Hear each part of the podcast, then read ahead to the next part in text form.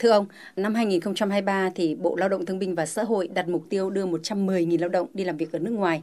Vậy cùng với việc giữ chân các thị trường truyền thống thì việc phát triển và mở rộng thị trường được Bộ cũng như là Cục Quản lý Lao động ngoài nước triển khai như thế nào để có thể đạt được mục tiêu đề ra? Năm 2023 thì ờ, chúng ta đặt chỉ tiêu đưa lao động Việt Nam làm việc nước ngoài là 110.000 lao động và chúng ta sẽ tiếp tục ưu tiên là triển khai thực hiện các cái ờ, thị trường truyền thống và tiếp nhận nhiều lao động như Nhật Bản, Đài Loan và Hàn Quốc. Bên cạnh đó thì chúng ta cũng phát triển thêm các thị trường như là ở một số nước châu Âu và Singapore với những cái ngành nghề mà có việc làm điều kiện tốt cũng như là thu nhập ờ, ổn định và cao cho người lao động.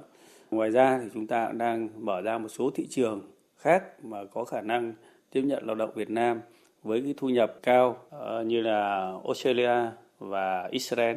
cũng như một số thị trường khác nữa.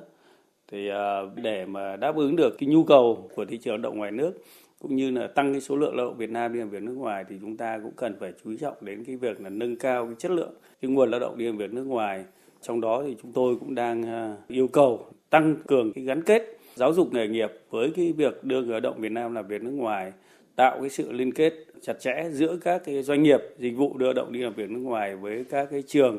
cơ sở giáo dục nghề nghiệp để làm sao đấy có một cái ờ, nguồn lao động đáp ứng được các yêu cầu điều kiện của các cái đối tác nước ngoài.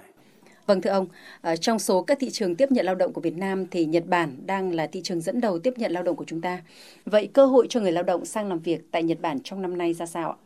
Đối với các thị trường như chúng ta nói là chủ yếu là chúng ta đưa động đi thị trường Đông Bắc Á thì Nhật Bản, Đài Loan và Hàn Quốc. Về thị trường Nhật Bản thì hiện nay vẫn là đang thị trường tiếp nhận rất nhiều lao động Việt Nam. À, và số lượng lao động Việt Nam đi thị trường Nhật Bản cũng đã nhiều nhất so với tất cả các thị trường.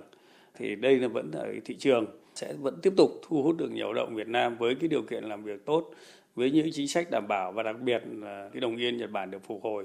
thì cũng sẽ làm tạo điều kiện cho các lao động chúng ta sang. Tuy nhiên thì ở đây một vấn đề đặt ra hiện nay mà các doanh nghiệp cũng thông tin cho biết là cái nguồn lao động Việt Nam đi làm việc tại nước ngoài nói chung và đặc biệt là thị trường Nhật Bản cũng đã có những cái giảm. Nên đây là cái khó khăn cho các doanh nghiệp.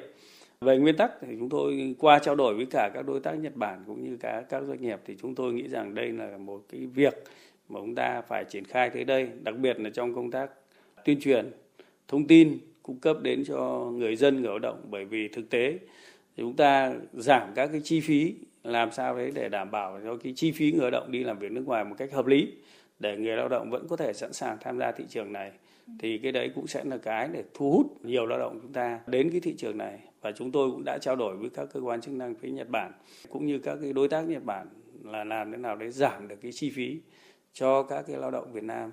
thì đấy là cũng là một cái cơ hội cũng là cái điều kiện để thu hút cái số lượng lao động Việt Nam sang Nhật Bản trong thời gian tới tạo thuận lợi cho các doanh nghiệp trong vấn đề tuyển cái nguồn lao động đi làm việc tại Nhật Bản.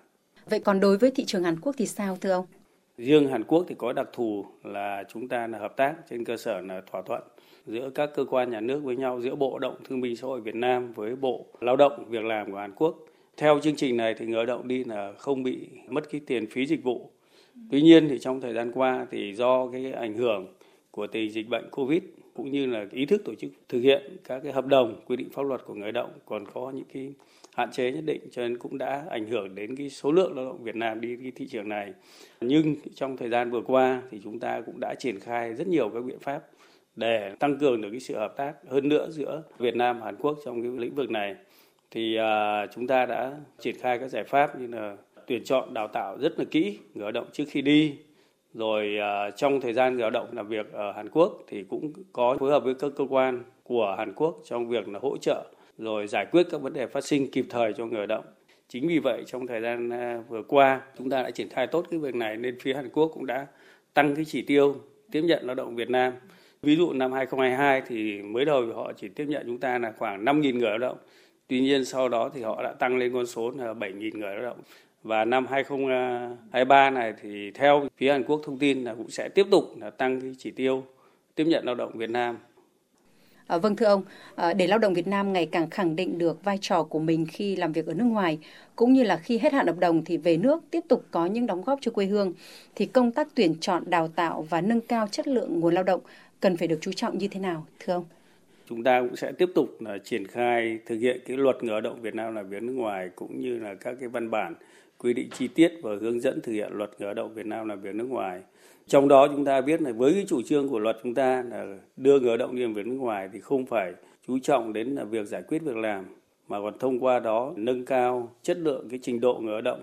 để thông qua cái lao động đi làm việc nước ngoài, người lao động học tập được các cái kỹ năng, kiến thức cũng như là kinh nghiệm từ nước ngoài để sau khi về nước sẽ phát huy được các kiến thức này cũng như kỹ năng kinh nghiệm này để phục vụ cho việc phát triển xây dựng đất nước. À, một cái nữa thì chúng tôi cũng đang đề nghị là tới đây cũng sẽ phải xây dựng làm sao cái chính sách để hỗ trợ cho người lao động trong cái việc là nâng cao chất lượng nguồn lao động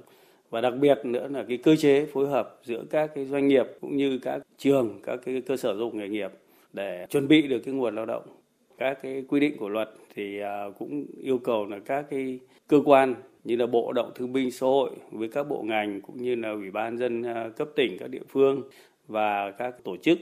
làm sao đấy có chính sách hỗ trợ cả người lao động trong quá trình trước khi làm việc nước ngoài, trong thời gian làm việc nước ngoài và sau khi về nước để đảm bảo sao cho người lao động vừa đáp ứng yêu cầu bên nước ngoài. Nhưng sau khi về nước thì cũng sẽ được hỗ trợ trong những việc tạo việc làm cũng như giải quyết việc làm và đặc biệt nữa là khởi nghiệp để phát huy được các cái kỹ năng kiến thức trình độ của mình ở nước ngoài về. Vâng, à, xin trân trọng cảm ơn ông.